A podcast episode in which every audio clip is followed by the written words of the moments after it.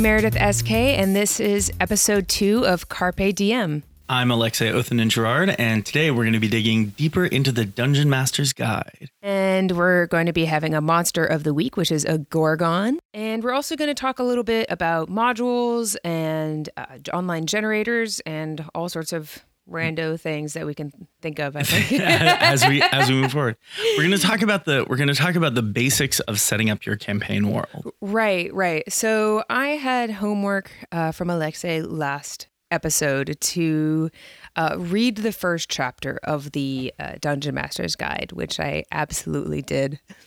Good, excellent, good job, good start. and uh, for for those who are kind of reading along, hopefully, um, or even if you're not, um, that is uh, there's chapter one, and it's sort of sectioned into many smaller headings, some of which are actual creation guidelines such as uh, like how to set up gods in your world or how to set up towns and villages with you know some examples of why those places might exist. And then it also has some more i, guess i could call them building blocks. Yeah. uh, for example back to towns again it'll say a town is about to this population and which is 6000 and a city is a population up to about 25000 um, there's several there's several sort of examples of this, uh, including things like uh, what what is a world shaking event, whether it's um, a cataclysmic disaster or a uh, rise or fall of a leader era.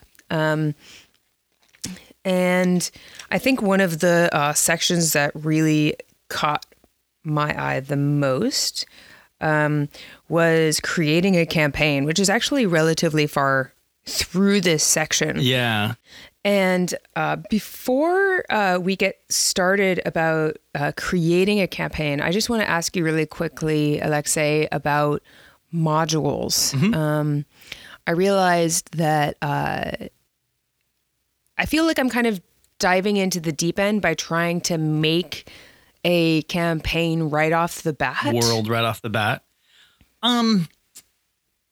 So, I think. I mean, again, as we said last week, um, the best way to learn is to do, and getting diving in right off the bat. Um, I I find that the kind of creative exercise of for one thing, for me, world building is one of my favorite parts of being a DM. So, you know, running modules has never uh, really appealed to me that much, but it can be a good stepping stone. But I'll tell you why I actually don't think it's the best thing for uh, a young do. DM to, to a new DM, a fresh face a youngster. Um, I playing modules, one of the things that I have found is that the module writer often has some assumptions about the world that they're creating that they may or may not be good at expressing in a way that the DM can understand. Or to put it a different way, as a young DM, if you build your own world, you'll understand how all of those parts of that world fit together. I mean, so for me, it feels like maybe I should get a module because it's kind of like learning how to build something like a physical object where if you're just trying to build it yourself with no experience like and someone's just described to you how a table works you might wind up with like eight legs when in fact you only need three, Three minimum minimum. Um, the fourth leg, let's be clear, is really a, a- an extravagance on most tables. Yeah, and that um, there might be all these parts to it that a module would provide that I wouldn't think to put in. Uh, I mean, this is I have never played a module. Um, I don't think I've had a DM that's run a module, and uh, nor have I opened one to look at it. I just sort of assumed going in that my first campaign would be something I would write. I don't I don't know why I thought that. Sure. But now I'm realizing that a lot of people that might be, and including myself, like think like, oh, maybe I should do that. I think there's a temptation to think of a module as training wheels, right? Oh, Right, it's yeah, all laid yeah, out exactly, for me. Like exactly. all I have to do is just sort of run it out of the book. And again, I while I'm sure that there are great modules out there, and you know, we could on this podcast definitely do a little bit of research and find some of those modules and Mm. talk about kind of how that how those modules work. Yeah, I was I was even kind of thinking like how when I play a um a board game, Mm-hmm. uh, like like not just a board game, but like a table, t- like a RPG style board game that has a Mm. pretty, uh, like pretty rules heavy. We'll play one with like um, with uh, face up cards, as Right, it were. yeah. You know, like play this module, sort of describing each step. So I guess my only I guess my only rejoinder to that would be that I think that the exercise of world building is such a fundamental part of learning how to be a really great DM that at least for the kind of purposes of this podcast certainly um, the exercise of going through and having us like help you build your world is is one that at the end of it you'll have learned a lot more about what you need to learn mm-hmm. to run to to to even run other Okay. modules. The my the one thing that I've seen with modules is the writers if they're not specifically thinking of kind of first time DMs, if they're not thinking of like, you know, oh, this is someone who's just learning how to do this, then you risk running into this situation where you know, you as the DM don't realize that some part of the module doesn't make sense. Right? You sort of you paint yourself Oh, into a corner. Okay. And I've actually had this happen in a game that a friend was running where we we wound up in this situation where um what was supposed to be this kind of like really big antagonist that was supposed to move a lot of the story along um, he hadn't read the module closely enough and didn't realize that that antagonist was actually not well connected to the plot and Okay. felt extraneous. And so there was this kind of weird moment of anticlimax that took us all out of the game where all of a sudden we're like, "Oh, but this this character doesn't make any sense in this setting." Right? I and see. unless you know enough about the world to to see that, to spot that and be like, "Oh, I'm going to change this or take this character out or shift this encounter." You know, you risk sort of running into that moment where your players are kind of like, "Well, why are we here? What, you know, what's the point of this?" So uh, again, I think that uh, while there are a lot of really amazing modules out there and there are a lot of really amazing writers building incredible experiences, um, I don't know. I just think that having that experience of kind of letting giving yourself the leeway to put your own world together and really like let give yourself that freedom to be creative means that when you come to that module later you you can read it and be like oh no i'm going to change this and i don't like this. So Okay. that's my thought. What specific questions did you have coming out of that first section? Because let's uh, let's kind of address uh, your experience of reading that first section first So I do have some specific questions, but a lot of it is just sort of organizational. And I know some of this is probably just how the book is edited. Uh, I've more experience with the player's handbook and have also been kind of frustrated with how things are laid out and what information is presented 1st Um, but I want to sort of start by talking about uh, a couple things. Um, creating a campaign we were just about to get into that before we went off on modules. Um and that is on page 25 uh, i think i'll start just saying what pages things are here in the podcast. So if you have if you wind up buying a uh a book uh you can sort of read along as we're yeah. And again, we are using the D and D fifth edition um 5e Right, as i've learned it's called i yeah. thought it was that was meant it was, i thought that was like you know the iphone 6s you know? Like it was like oh the fifth expanded. Expanded? No yeah no like oh we 5e forgot is some fifth- things fifth edition. you know Each- um actually each edition of the the editions of dungeons and dragons follow no set naming convention. Well that's not use that's not yeah sorry. that's not convenient at all. there's like the first few editions, it gets real. There's like basic and then a different set that's original, if I remember correctly, and then second edition, and then then third edition, and then there was an intermediate 3.5 edition, which is a little weird. Then there was a fourth edition, which no one talks about, and now we're at the fifth edition. Okay. So creating a campaign, uh, I, I just want to go over this really quickly. Not necessarily super in depth, but even the the um, the little what's what's between a chapter? What Section well, there's chapters and sections, and then subheaders. I guess Uh, subheaders. Yeah. So subsections. there's a chapter one, which is uh, whatever. Uh, a world of your own, Mm-hmm. and then subsection creating a campaign, and beneath that, Mm-hmm. I found some kind of useful stuff, which we kind of touched on last time, Mm-hmm. um, which is start small, right. Create a home base, Mm-hmm. create a local religion, and craft a starting adventure. right.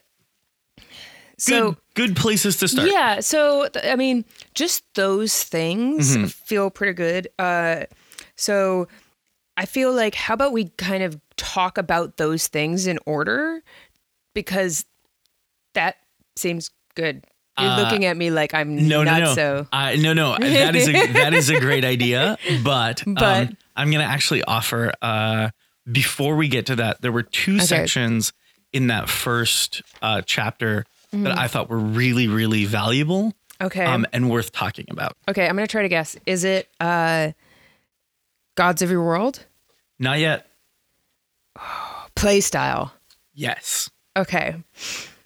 So there's two. So there's two things that I think the fifth edition of Dungeons and Dragons. One of the best things that it does is so the the two sections I want to kind of like point out are core assumptions, and at the which is right at the beginning of that first chapter, and then at the end, like you said, the section on playstyle. Wait, where's core assumptions? It's right at the. It's like the first.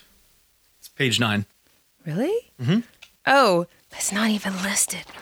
Okay, so let's do this. Why don't um, you we'll go over core assumptions and play style, and then we'll go. And then through- we'll go- yeah, okay, absolutely. okay, That's okay. perfect. So again, that's core assumptions, which is page 9 Mm-hmm. Um, it doesn't have a little heading under the contents, and then play style, which is chapter thirty-four, and then we'll be going through. page uh wait no am i oh actually uh sorry not playstyle uh flavors of fantasy on Oh, page okay. 38 Flavors of fantasy. So Right. with core assumptions and flavors of fantasy. right ignore all of that playstyle stuff although it will come into play later In fact, why don't we just Why don't we just- re-record it yeah. so that people don't have to sit through this horrible muggly, muggly bloop. muggly blue And the, and the goofier we get, the better, better it it is, is. for radio. right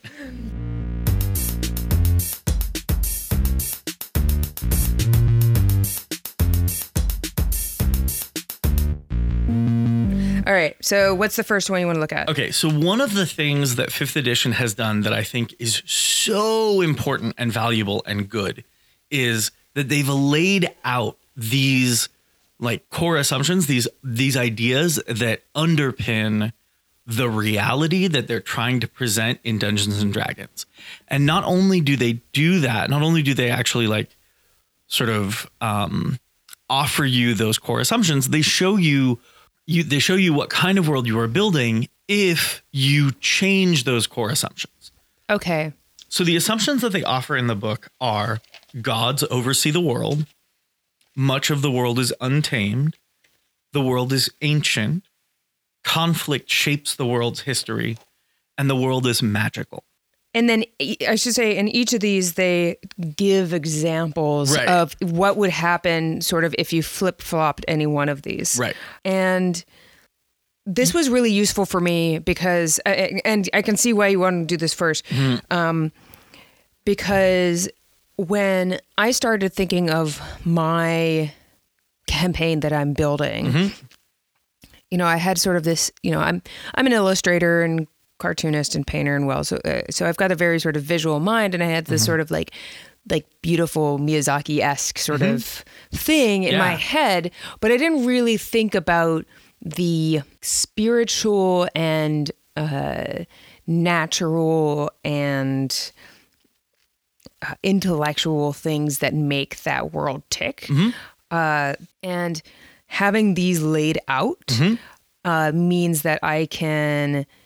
I can sort of just take those. I mean, Right. without, so I can just take, I mean, just to reiterate, I can just take these and not change anything about them and have a pretty good world Yeah, base set absolutely. up already. All right.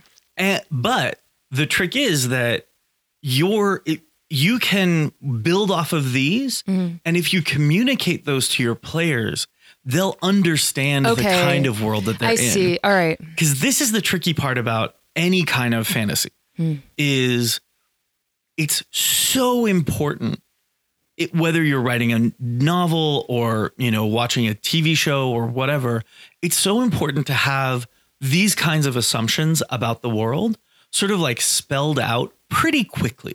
And actually if you look at game if you look at not games but if you look at tv shows like games of game of thrones or the novel series uh, songs of song of ice and fire or you know uh, pretty much any fantasy series that you can think of one of the things that you'll notice is that pretty early on this kind of stuff gets Okay. addressed like how magical is this world how often do people encounter stuff that's Okay. magical and you don't as a dm it's really easy to sort of like skip over this part and have it in your head but not communicate it to your players So I've had I've had DMs where they just they don't necessarily weave it into the storyline. Mm-hmm. It's not something you discover where we just sit down and like, all right, in this world there's not a lot of magic. Right sure exactly and that's totally fine Oh, because that way you're that's not a cop out. No, not at all. No, not at all. I- When I say like communicate this stuff to your player, Okay. players, I- you know, obviously, once you start the game, you'll need to kind of weave it in as well. Right. You can't contradict yourself because that gets really confusing. It's it's crucial that you communicate this stuff to your players. And obviously once you've started the game you need to be able to weave those things in right? The, that's part of making the world feel like a coherent place So, so not just saying it at the outset, but like but, follow, but, saying it at the outset is totally fine too. But I mean, like you say, you can say it pretty bluntly at the outset, but then have it be in the subtleties of the world that you're Mm-hmm. Yeah, creating. exactly. I mean- so I can say at the outset, like, oh, there is one God. This is that God's Mm-hmm. name. Everyone worships him, and all the other gods have fallen into disrepair. And then later on, I need to say, you pass a town. There is one church to this, you know, God, and that's it. Exactly. The way to think about these sort of core assumptions is if you were a person growing up in this world, what would you have known about the world that you were in just as a function of like growing up in that world? You know, the way that I think we in the real world would think of maybe like the broad strokes of history or like current geopolitics, right? If somebody, if you meet somebody and they're like, I don't know what the country of France is. It's sort of there's this moment. I mean, hopefully no one's ever encountered that, but because you France is a pretty important country. It, It's where bread comes from. it's Or and cheese not and wine. No, none of those. But um, I mean, they're all important there. It doesn't come from that. Anyway, the And point people is named that, like, Frank, apparently. The point, yeah, that is true. No, the the point is that you know the that the existence of the country of France is like a a core assumption about the world that we live in, right? Okay. We, we understand that France exists. It's real. It has history. Okay. If if you don't tell your players, by the way, this world is especially your portion of this world is staunchly monotheistic and all other you know all other like like everybody worships this sun god and every other god has been sort of driven out into the hinterlands and one of your players is like yeah so i made this cool sea cleric because i was really into like the idea of a of a cleric of the sea you know if that player doesn't realize that they're making a character who will be considered like a heretic and hounded out of every town, that's the kind of thing that that the character at least should know. I see. Okay. And the player should know that too, right? Okay. It's one thing if your player is like, no, I want to play a secret sea cleric and nobody knows that I secretly worship the sea. But it's another thing if your player like walks into town and is like, I bring the blessings of the sea to you. And you're like, everybody tries to kill you.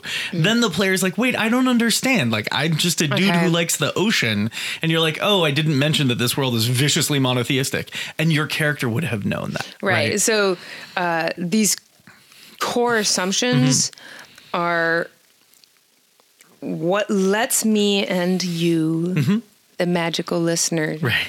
who is also becoming a DM with me on my journey. Mm-hmm, Uh, it- it's like a very base foundation. Exactly. Not really even necessarily, there's nothing built yet. It's just like I can look to this and say, yes, the world is magical. Right.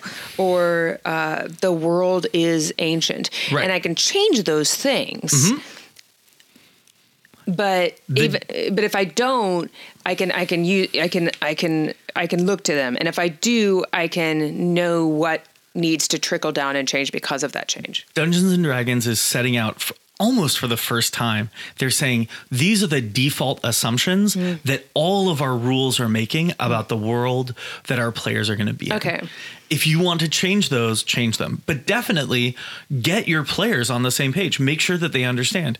So, you know, you were saying about um, this idea of kind of a Miyazaki esque uh, world. You know, they have this like the gods. What is it? The gods oversee the world, right? What if you change that assumption? What if like instead of you know a few discrete gods that oversee the world, what if every what if it's more of a kind of animistic situation They, where they do go over that in the first chapter. sure, yeah, exactly. Yeah, so, then, uh, so I should mention that um, of all these core tenets, they go into them quite in depth. yeah, and then- in, in like both the like theoretical and uh, logistical ways. Mm-hmm. So if your if your world is populated by monotheism versus uh, sort of paganism versus uh, du- dualistic uh, gods, it'll it'll tell you how things might happen. Right. But they're always very careful to tell you that you can change these things even if we say a dualistic world normally is good and evil normally is this and that do whatever you want Mm-hmm. do whatever you want. You want you want your your dual poles to be light and darkness, or life and death, or you want them to be I don't know, the glass and steel. Yeah. Hmm, weird. Um, you know, sure, yeah, go for it. Yeah, um, it, it has actually. That's one of the first things that really drew me to uh, D and D because, uh, somewhat unfortunately, uh, not to belittle anyone who does still play, but uh, I played uh, Magic: The Gathering for a long time, and it's a good I- game. I didn't hate it, Mm-hmm. but I really didn't do well with the like just abject pedantry that is involved and anger over the minutia of of of turn based Mm-hmm. uh, maneuvers. I mean, the if you if and you this is the opposite to me. You know, like do whatever you want. Do it's your you game. want. It's Have your fun. game. Here's some Um, suggestions. I would say that that th- certainly in the world building phase, obviously, like this is your world and you should do what you want. Um, when we get into like the specifics of combat, you'll probably find a little bit more pedantic kind of you know rules what is what is pejoratively called rules lawyering which is the sort of like well it says on page 38 that you know a bonus action always goes before a normal action of the same pet. I don't want to do that ever. Uh, I'm not going to be. there's going to be a you don't have to do a lot of it so we'll actually we'll talk about strategies for like how to deal with those kinds of situations when we get into uh later on when we start talking about like Okay. combat and play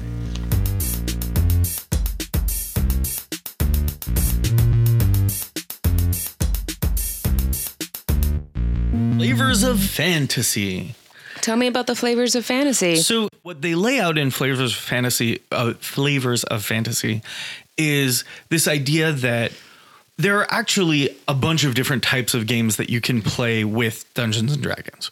You can play the most traditional, you know, a group of heroes come to a town, it's having a problem, they try to solve it. They probably accidentally burn the town down, then they move to the next town, lather, rinse, repeat. Um, that's like a very traditional style of Dungeons and Dragons game. But you know, you can have a game where the gods are really heavily involved, and that com- that starts to become more like what they call epic fantasy or mythic fantasy.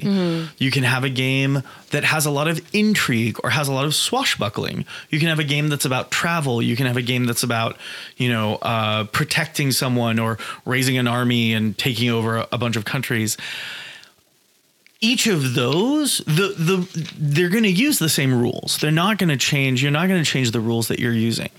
But they'll present kind of a different flavor of experience right? Is this a game about finding a hidden treasure? Is this a game about you know wandering across the world righting wrongs? Is this a game about you know uh, political machinations and back dealing, you know backbiting and backstabbing and et cetera et cetera all of those are going to feel different.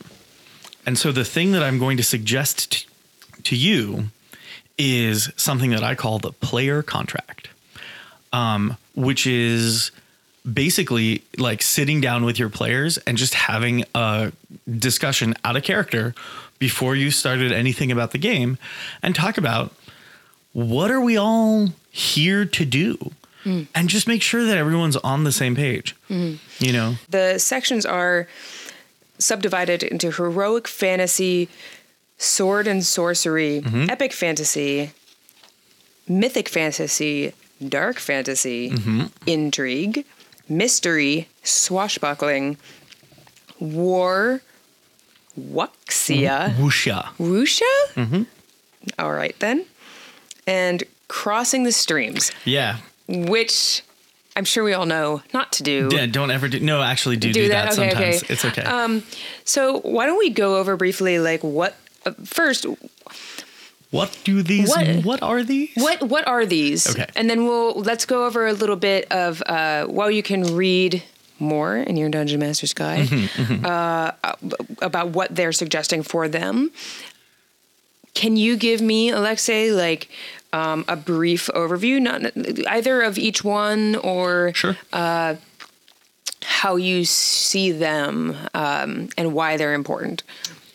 Yeah. Um, so basically, what these are is they are actually they they sort of follow from what we were talking about before.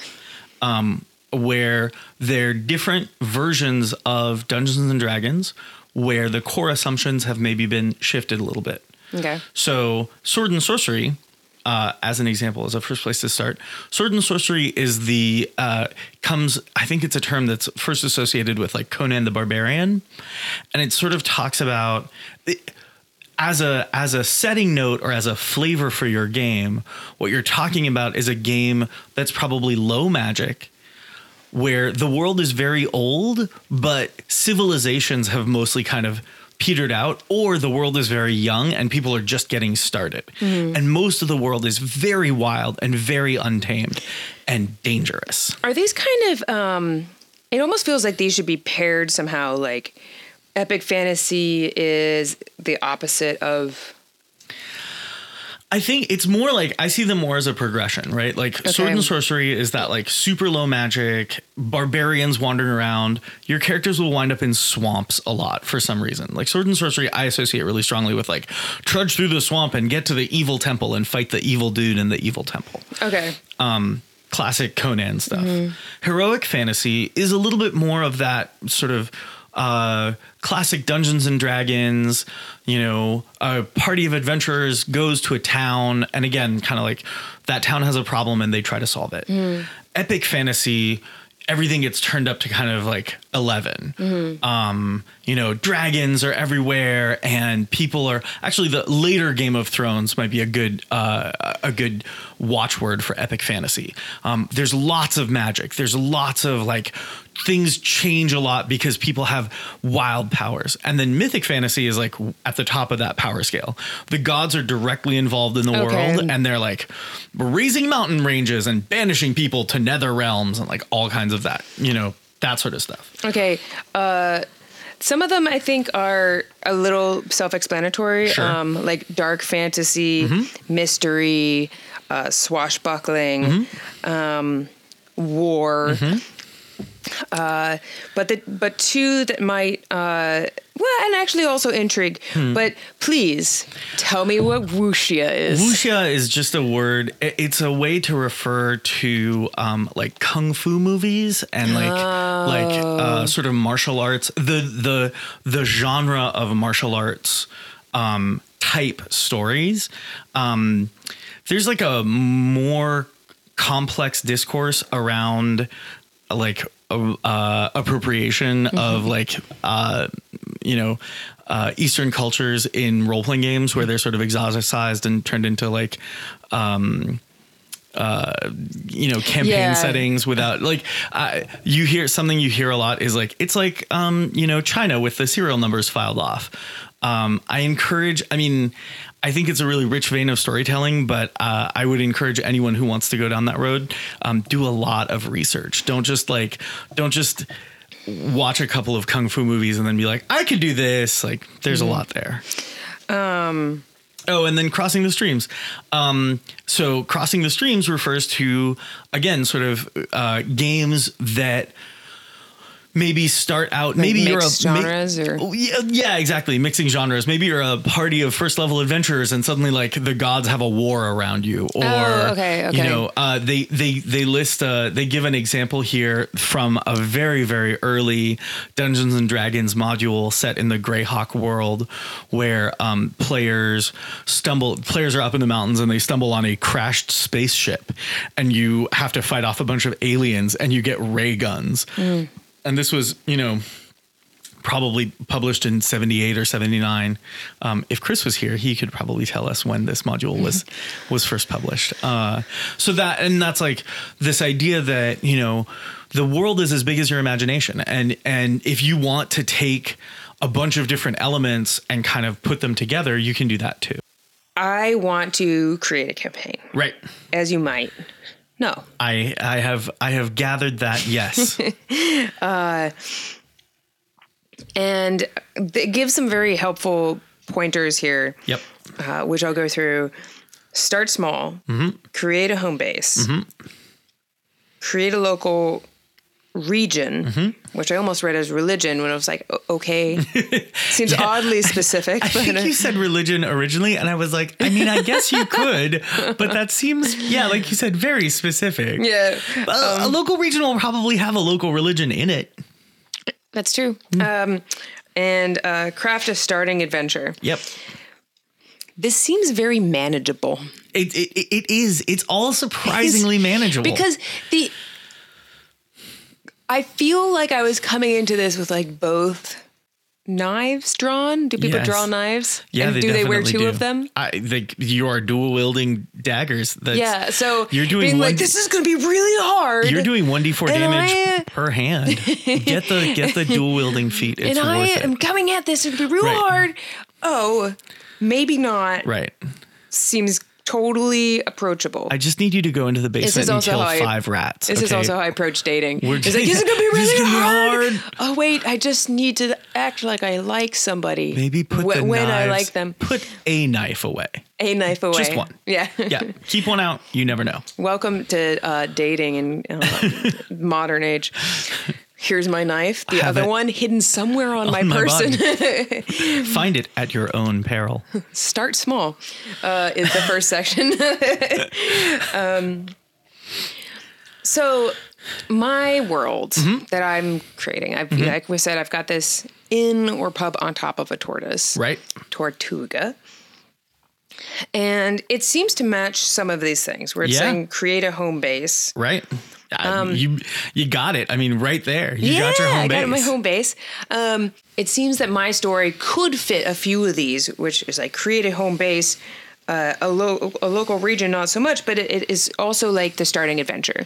So Potentially, yeah. when you asked me to start working on sort of building this world, Mm-hmm. I've I've yet to figure out like the god, Right. but I kind of want it to be a. Uh, a medium fantasy. Like Mm-hmm. I always kind of it always kind of drives me bonkers when I like go into a game and the DM is like, "There's no magic here, Right. Mm-hmm. and no one's seen a dragon in ten thousand years." And I'm like, "We're playing Dungeons and Dragons. Are you going to say that there, it's like the There are dungeon?" also no dungeons in this it's, world. It's like the dungeon at the Alamo. Yeah, go visit there, Pee Wee. Um, uh, so medium, you know, like Uh-huh, sure. I did kind of have the thought at first that like maybe it's just to spite every DM I've ever had where it's like there's no magic. It's just lousy with magic. Yeah. Like so much so that like when everyone is special, nobody is special. Sure. But that seems like it's a whole different thing than It what I'm really bit of a It's a different thing. thing, Like just piles piles of wizards. You want magic rings? We got like you have 10 fingers and I've got like 15 rings. So start choosing. Ringling. Create a local region. So I guess in my case, that would be where the turtle is starting if it's continually walking. Right. Um, so this is a this is actually a really nice a place to talk a little bit about another section briefly. I promise um, about uh, world shaking events. Right. In fantasy, one one trope that we often associate with fantasy is you start with this kind of like, you know, everything was the same for hundreds of years, and then something happened. Okay. Um but you know it so so you're okay so you have two options. A you have this turtle. It moves continuously around the world. If that's the case people in the world probably know about it and they're probably cognizant unless it's like it's come to a place and everyone's like oh my god it's a giant turtle. What the hell? Um but if it's just sort of a fact of life, like, oh, there's these giant turtles or this giant turtle, it just wanders around. We don't know why. It just goes. It just does its thing. Or B, the giant turtle has not moved for a long time and it starts to move and that becomes the kind of literally the world shaking event, right? Mm-hmm. In this region, you know, whether people have known that it's a giant turtle or think it's a mountain or whatever, there's some, you know, I, I, I admit I kind of love the idea that like for you know hundreds or thousands of years there's just been Turtle Mountain, uh, you know like Yeah, I right I kind of like that too. That like maybe the when I was thinking about um, this sort of thing, crafting a starting adventure, which seems like a much bigger sentence than just like Right. create a starting adventure. Uh, the two I've been sort of debating between is something like that, where there is sort of an old broken down inn on the top of this hill that's been mm-hmm. there forever and then suddenly starts moving. Mm-hmm. Or through some actions of my players it starts Oh, yeah. moving and then they need to figure out what to do about it. WTF right.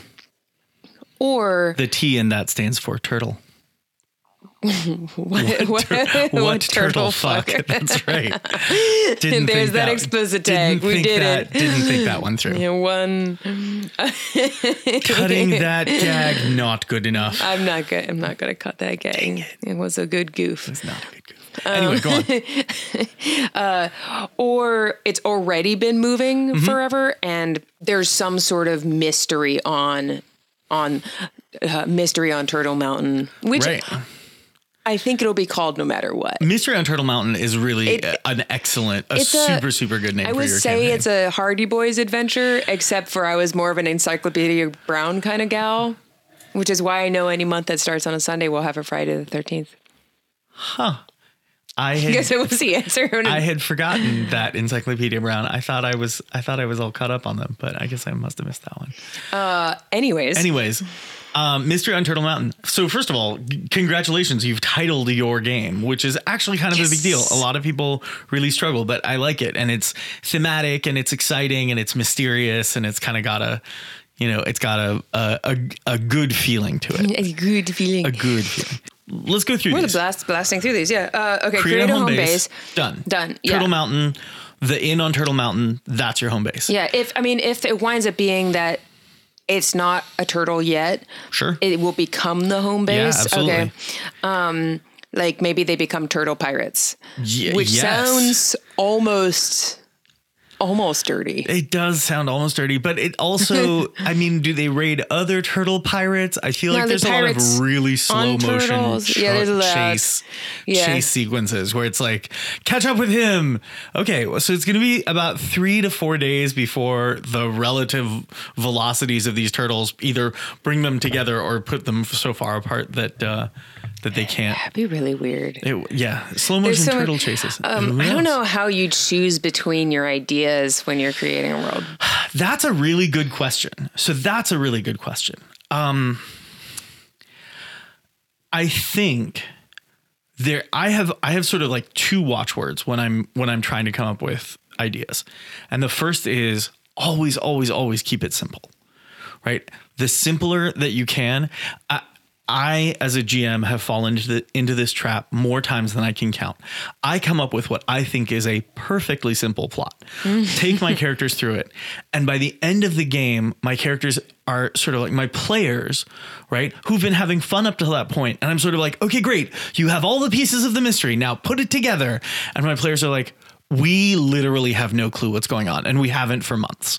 You know, it's been fun. We've all been into it, but like the what you think of as a simple mystery, your players will uh, like will always be more confused by than you necessarily think.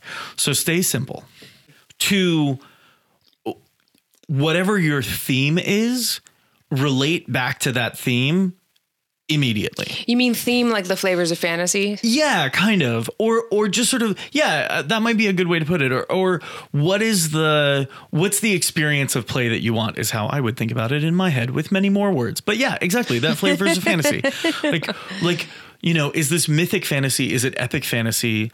You know, if it's epic fantasy, you you're pick then always pick the idea that's the epicest, right? Mm-hmm. If you're choosing between ideas, choose the one where the dragon also has thunder powers okay. and you know, I don't know, a, a gun. Give the dragon a gun. Mm. All right. So with those things in mind, mm-hmm. uh, it seems like I can go forward with a sort of sure. sections. Uh, I mean, what we've sort of talked about. Mm-hmm. Um, create a home base. Mm-hmm. Got a sort of general idea of that. Mm-hmm. In my mind, it's like one of those games. God, I wish I could remember any of the computer games I played where there, you know, you started off with like a dark area around you, and as you mm-hmm. moved around, you saw more and more. Sure, sure, That's sure. what it feels like. Fog of War, yeah, yeah. Um, create a local region mm-hmm. and craft a starting adventure. So. Yep these are obviously huge concepts that are like branching off from Mystery mm-hmm. on Turtle Mountain. Mm-hmm. Uh, but there's some other things that I might encounter on this adventure, such as What's that thing? Let's have a peek. Monster of the week.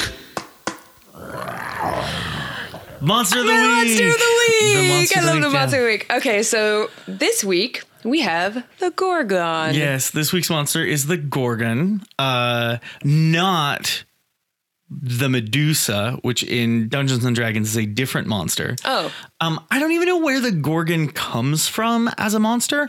Um, so uh, classically, Medusa was a Gorgon, but the D and D Gorgon is um, not a lady with snakes for hair, but it still turns you to stone. Uh, it's actually like a giant armor plated bull and it has a breath weapon that petrifies you. So it still turns you to stone, but it's also a, a giant cow uh, with stone skin. That wait. So one of them was a lady with the snakes on her hair. That's Medusa, or and the other D&D, is is Robobull. Yeah, the other one is Robobull, who still turns you to stone okay. I, the Gorgon may be one of those kind of first edition monsters that was created by a mad wizard. I'm not really sure. Um, I've always been sort of like, why does this monster exist? But I can imagine. I mean, it's definitely not the kind of thing that your uh, first level adventurers want to encounter. Um, it's tough, it's strong, it's hard to hit, and it'll basically turn you to stone instantly, which is in Dungeons and Dragons not instant death because you can actually reverse petrification. Um, but it's probably outside the reach of like most uh, early parties. So pitting them against a Gorgon is totally going to screw them up. So, looking at the uh, description of the Gorgon, mm-hmm. it has, and like most monsters, I would assume, various uh, statistics and information that goes along with it. Yep. Um, wild guess helps you use it in a campaign. Yeah, exactly. Uh, so I see uh, some very basic, you know, like standard statistics, uh, strengths, dexterity, constitution, mm-hmm. um, actions, uh, and things like skills and immunities. Do most monsters have all of this written out? Yeah, pretty much. Okay. So there's especially in, in fifth edition, there's like a kind of what's called the standard stat block, the uh, standard statistic block. I just had one of these. God, this game is really dorky. Oh, it's well, yeah. I mean, yeah, it's Dungeons and Dragons. I know, I know, but it's, it's the Urdork game. no, my not just like kind of dorky, but like you know, like super dorky. I mean, you know, listen, when we move off, None of, is not. That's not bad. I know. it was just like the thing that I realized was like, oh, there's all these creatures. They have all these stats, and not mm-hmm. only do they have all these stats, but you can adjust all these stats in different ways. So it's a lot of spreadsheets. I think um, I mean, if you want to run it that way, yeah. I don't want to run it that way. use note cards. Okay, so uh, the Gorgon, Right. Monster of the week. Do you like it? What do you rate this? I think we should start a rating system. rating rating the monsters. Yeah. Um. And um, the uh, Okay. ra- rating system will be out of uh ten. What are the um things you swing around that are spiky on the end Maces? of a chain? Yeah, it should be out of out of A morning star. Morning star. Uh, t- out, Yeah, of, the out, out of of ten, morning, yeah. out of 10 morning stars. yeah. Okay, so here's the problem with the Gorgon. Okay. It's super strong, it's super tough, and it paralyzes or petrifies you. Okay. Petrification is basically a death sentence. It takes a character out of the game, potentially for a long time.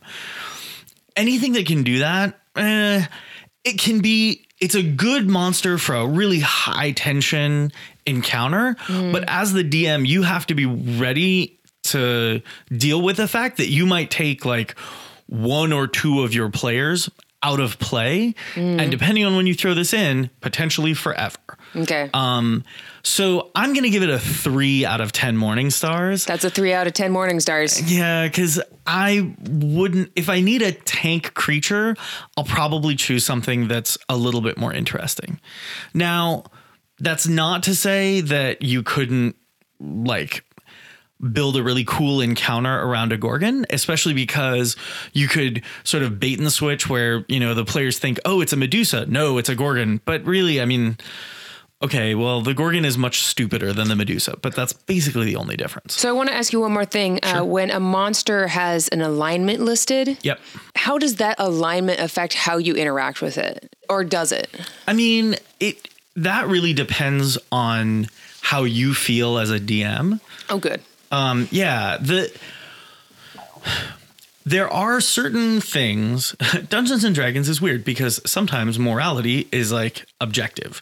Um, certain things in Dungeons and Dragons are objectively good, and other things are objectively evil. The moral implications of this are something that like people write long papers about on the internet. But um, basically, I mean, um, alignment practically for a DM, alignment is always always a shorthand. It's always just to give you an idea of how the designers think that monster is going to act in your game. If you decide that you want to change its alignment, go for it. All right. So, to prepare us for next week, Meredith is now going to spin the wheel of monsters. All right, Alexei.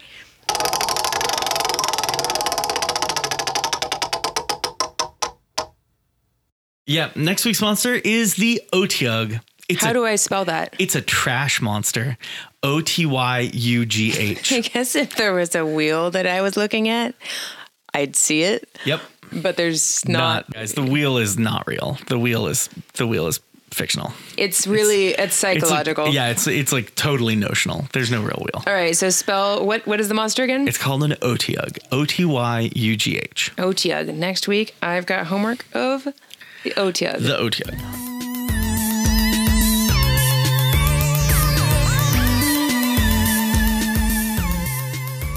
Today we talked a little bit about different types of games, right? High versus low fantasy. Um, we talked about the core assumptions of Dungeons and Dragons and how you can change them so that they better reflect your game. Um, we reiterated how important it is to communicate those core assumptions to your players so everybody knows that they're playing in the same world. Um, next week, I am actually going to say that we can skip chapter two, creating a multiverse. what? Yeah, I'm sorry. Just uh it's good stuff to know, but I think we can circle back to it. Okay. We don't need it right now. Um, I want us to skip directly to chapter three, part two, chapter three, creating adventures, All right. because that's really going to be the the meat of what you're doing as a GM. All right. So for next week, read chapter three, creating adventures. All right. Research the Otyugh, Otyugh. Otyugh, and then uh, go ahead and start thinking about the mystery of Turtle Mountain. The mystery of Turtle Mountain. All right. This has been episode two of Carpe DM. Thank you, Alexei. Thank you, Meredith. oh, and we'd also like to thank uh, our awesome music as created by. Aaron J. Shea and Dr. Popular. You can find links to their music on our website, dmcast.net. DMcast.net. And we will see you in two weeks. See you in two weeks. If you'd like to ask us any questions about running your games or learning how to run games, uh, feel free to tweet us at CPDMcast uh, on Twitter.